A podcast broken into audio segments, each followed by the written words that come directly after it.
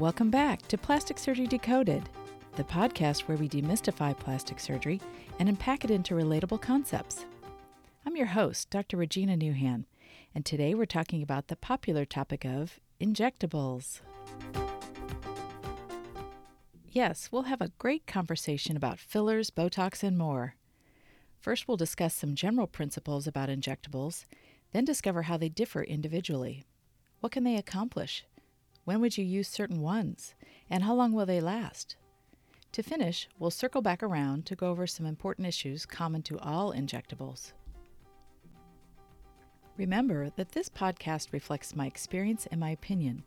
It is not intended to give formal medical advice, but instead you can use it to gain insight, whether you are actually considering a procedure or you're just curious.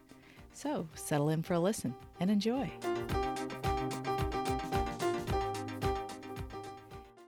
In the previous Plastic Surgery Decoded episode on lines, wrinkles, and how to achieve facial rejuvenation with a layered approach, I mentioned injectables.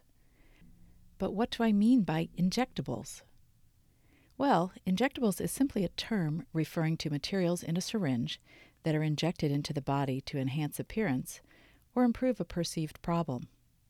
While they can be used in other parts of the body for various goals, today we're just talking about facial enhancement aimed at combating the signs of aging.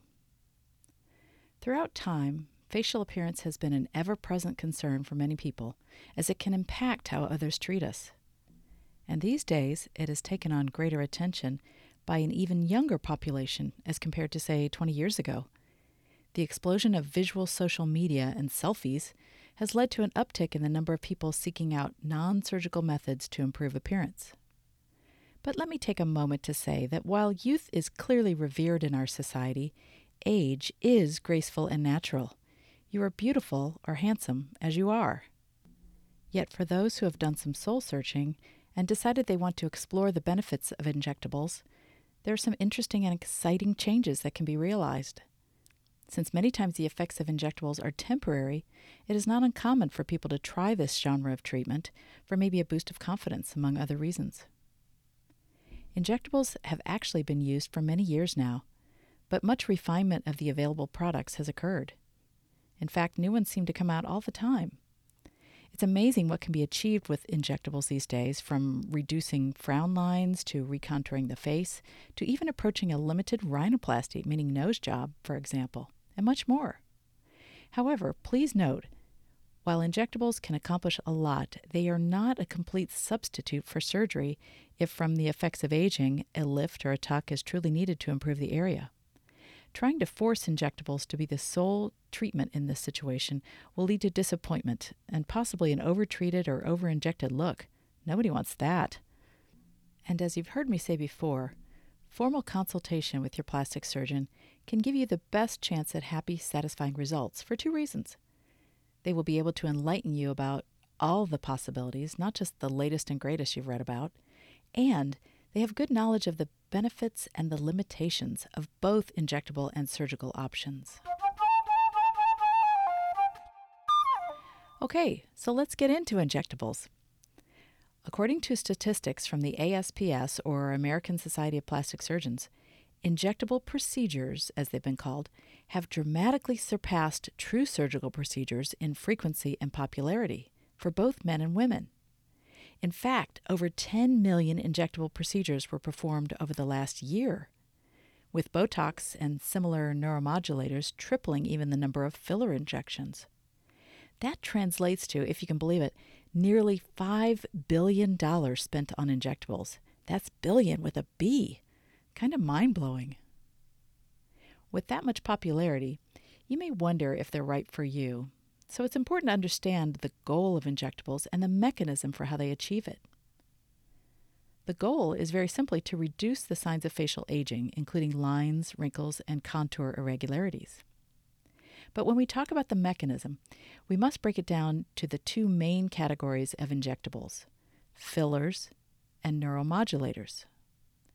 While the goal for these two different categories of injectables may be similar, the way in which they go about accomplishing this is quite different. And here is one of the most important concepts to grasp. They both come at the goal of reducing lines and wrinkles from different directions. A filler can reduce wrinkling by plumping up an area to stretch the overlying skin, while a neuromodulator like Botox can reduce wrinkling by weakening the contraction of the underlying muscle that is creating the skin wrinkle in the first place. So, given that difference, let's discuss each of these two categories of injectables separately. We'll start with fillers.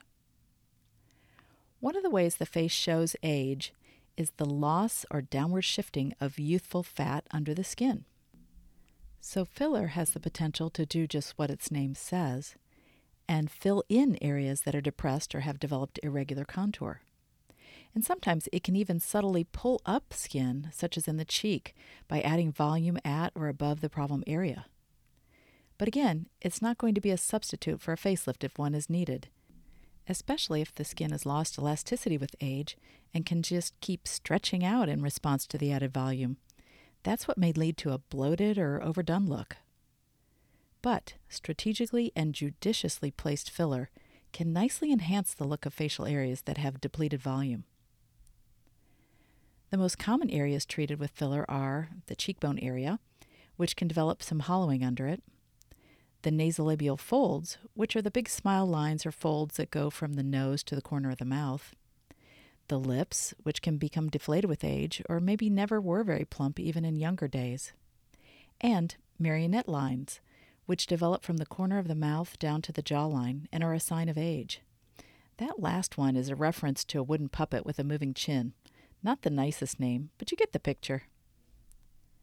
Other areas that can be treated with filler are the jawline itself from ear to chin to give a straighter or more defined look, or the chin alone if it is a little receding or has bumpy contour. And an area we don't think about often but is a telltale sign of age is the temple. It may be surprising, but a little bit of filler in that hollow area that can develop goes a long way to restore a youthful appearance. Even earlobes can be injected with a little filler to plump them out, since they can stretch and wrinkle as we age, and make it difficult to sport earrings sometimes. And, as I alluded to earlier, filler can produce some minor contour corrections to the nose by disguising bumps and asymmetry. The applications of filler may seem fairly limitless. As we continue to discuss filler, you should know that there are different types of filler and that may affect which one should be chosen for a particular person's desired result. Probably the most common type of filler is made from hyaluronic acid. Some popular examples are Juvederm, Restylane, and Belotero. Hyaluronic acid, or HA for short, is a wonderful compound that is naturally found in our bodies, so rarely does it cause any type of reaction when injected. It works in two great ways to add volume where needed. First, it is a gel that, of course, will plump up the area where it is injected because it occupies space. But secondly, it has the chemical property of being hydrophilic. Hydro meaning water and philic meaning attraction. So it attracts water from the surrounding area. That additional fluid will help maintain plumpness as well. There are many different formulations of these HA fillers that involve cross linking and other measures to affect the density or viscosity or thickness of each one, making the different HA fillers ideal for specific areas. Thicker products are often used for deeper injection, such as Juvederm Voluma and Restylane Lift, to build up volume, often over bone, like the cheekbone region, for example. But less dense formulations may be best for more superficial, finer lines and wrinkles. Lip treatment often involves filler with an in between density, or a combination of filler types can be used to create fullness yet also help fine lines. For all of the HA fillers, results are typically seen right away, though there may be some mild swelling for a day or two. And how long each HA filler lasts depends on these formulations, as well as on how deeply it was injected, and of course on how quickly an individual's body metabolizes the HA and eventually dissolves it. It's different from person to person. And that leads to the concept of maintenance. Again, in general, these fillers have a lifespan, so you must expect to be retreated periodically. Most HA fillers will last maybe 6 to 12 months, but the denser ones can last possibly up to 18 months or more. But keep in mind that these lengths of time mean when it's all gone. It will actually be gradually dissolving over that period of time. So if you like the look it creates and you want to keep the look, you will probably want to retreat sooner than the end of the filler cycle. One of the beauties of HA filler is that it's relatively reversible. If someone doesn't like the new look, or a problem has occurred, a substance called hyaluronidase can be injected into the area to break down the filler and speed up its dissolving process. This is why I think HA fillers are ideal to start with if you've never had filler before. If you don't like the look, you know it will dissolve over time. Or if you really dislike it, that process can be sped up. Well, what other types of filler are there, you may wonder? We can't discuss all of them here, there are too many, but a few of them are noteworthy to mention. Biostimulatory fillers such as hydroxyapatite, like Radiesse, and polylactic acid, like Sculptra, work by stimulating the tissues in the injected area to form new collagen, and that can lead to longer lasting results, maybe 18 months to two years. Yet they are not really dissolvable like HA fillers. So I personally have recommended to new filler patients to start with HA fillers and then progress to these others later if they wish. But these biostimulatory fillers can produce some really nice aesthetic volume restoration results, and they have been also extremely helpful in HIV patients who had severe facial wasting or atrophy. And then, of course, there's nature's filler, your own body's fat. It's the ultimate way to be green, I suppose. Fat can be harvested through liposuction, for example, and concentrated into syringes, then injected into the face in any areas needing volume. It may be a little unpredictable in terms of how much will stay in place and how much the body will clear away, but the portion that takes well will generally last the longest of any filler, unless you lose weight, of course. I'll go over fat grafting or fat transfer in more detail in a future podcast episode.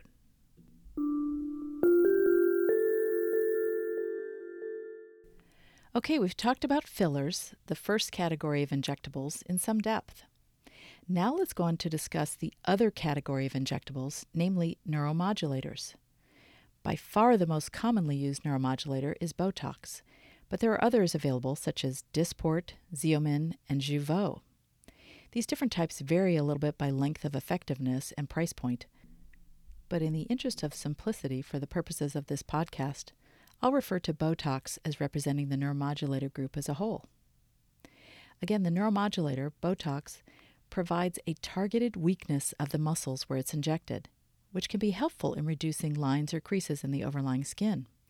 If the muscle doesn't contract, the overlying skin won't be bunched together to create a fold. And remember that continuous folding of skin that has started to lose elasticity will eventually result in a wrinkle over time. Some people, when they hear Botox, think, oh no, frozen face, which sounds completely unnatural. Well, let me tell you that with a skilled injector, there is a way to utilize Botox to reduce wrinkles and lines while still allowing facial expression. Though there are no guarantees, there is a collaboration between the injector and the patient to achieve the specific results the patient is looking for. Botox is actually based on a toxin that is produced in a biological lab by bacteria the same type of bacteria that are responsible for botulism from spoiled food. But it was discovered that small concentrations of this toxin can actually have beneficial effects, hence the development of Botox. You may have heard about Botox also being used to help writer's cramp, spasms or tics, or even excessive sweating. But in terms of facial rejuvenation, Botox has more restriction regarding where it can be used as compared to fillers because we don't want to weaken or paralyze certain important functional muscles. The most common areas for Botox include the forehead, where those horizontal lines can develop over time, and the glabella, right above the nose, where people develop frown lines, sometimes in the shape of a number 11. Also, a common area is around the outside of the eyes to treat what some people call crow's feet. Botox may be used in a small combination of areas to produce a chemical brow lift, if you will. Additional applications for Botox injections can be around the mouth to treat fine wrinkles or to reduce a gummy smile, though you don't want too much here or it will be hard to use a straw. It can treat bunny lines on the sides of the nose, and judiciously in the neck, it can help those vertical bands that show up with age. Sometimes Botox has even been used at the corner angle of the jaw to reduce bulky muscle that may be present, but caution has to be taken to avoid creating a functional problem for chewing. Now, with Botox, you won't see results right away. It takes maybe five to seven days on average for the Botox to be taken up by the muscles and start its effect. Sometimes making a point to contract those muscles often after the injection will speed up the onset of effect, but you definitely don't want to rub the area, as that could move the Botox to a different region where it could cause a problem. No one wants a droopy eyelid after a forehead injection. But by the way, if that did happen, there are eye drops that can help it, though it may not fully go away until the Botox wears off. Botox lasts three or more months on average, depending upon how much was injected and again on how quickly each individual's body metabolizes the substance. Maintenance injections are definitely required, but I found in my practice that if patients receive their maintenance injections pretty regularly, they might get a little cumulative effect, meaning in the future they could use a little less product a little less frequently. Now that we've separately covered the two basic categories of injectables, fillers and neuromodulators or Botox, you should know that it's not an either or situation with injectable categories. Different types of injectables can be used in combination with each other and can have a complementary effect with each other. Sometimes that actually creates the best results as you are approaching a problem from two different directions. Injectables can also be used with a planned surgery to get more out of it, or they may be used after a surgical procedure to help maintain results. Here is where a professional consultation is key to developing a treatment plan to maximize happiness with outcome.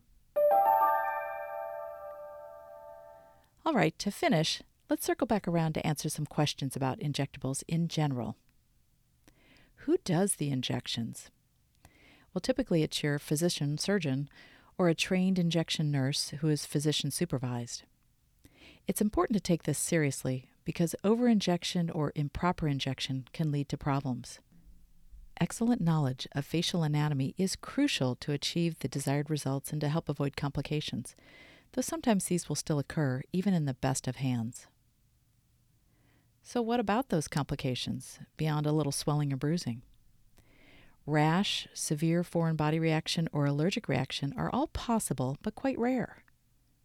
For some of the fillers, especially longer lasting ones, Nodules, or what's called granulomas, may develop under the skin, though not commonly. Treatment options are certainly available, but there have been a small number of cases where surgical removal was necessary. In general, injectables are well tolerated and complications are most often minor. But serious complications have once in a while been reported as well, such as skin sloughing or even blindness from filler accidentally injected into an artery. Very uncommon, but could happen.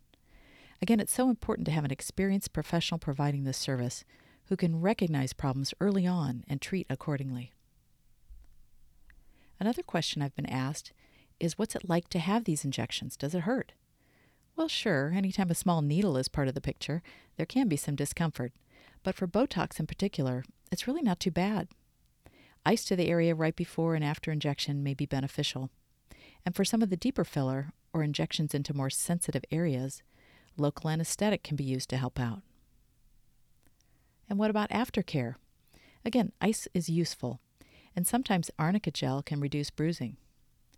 Rubbing of the treated area is usually avoided unless there are specific instructions to do so. And I think it's best to avoid strenuous exercise, intense sun exposure, and drinking alcohol for 24 hours after injection. These activities all risk worsening of redness or swelling otherwise. Goodness, we have covered a lot of ground with the topic of injectables. I hope you'll leave our discussion with a nice basic understanding of their use and how far non surgical facial rejuvenation has come. If you decide to try them out, may they serve you well and in good health.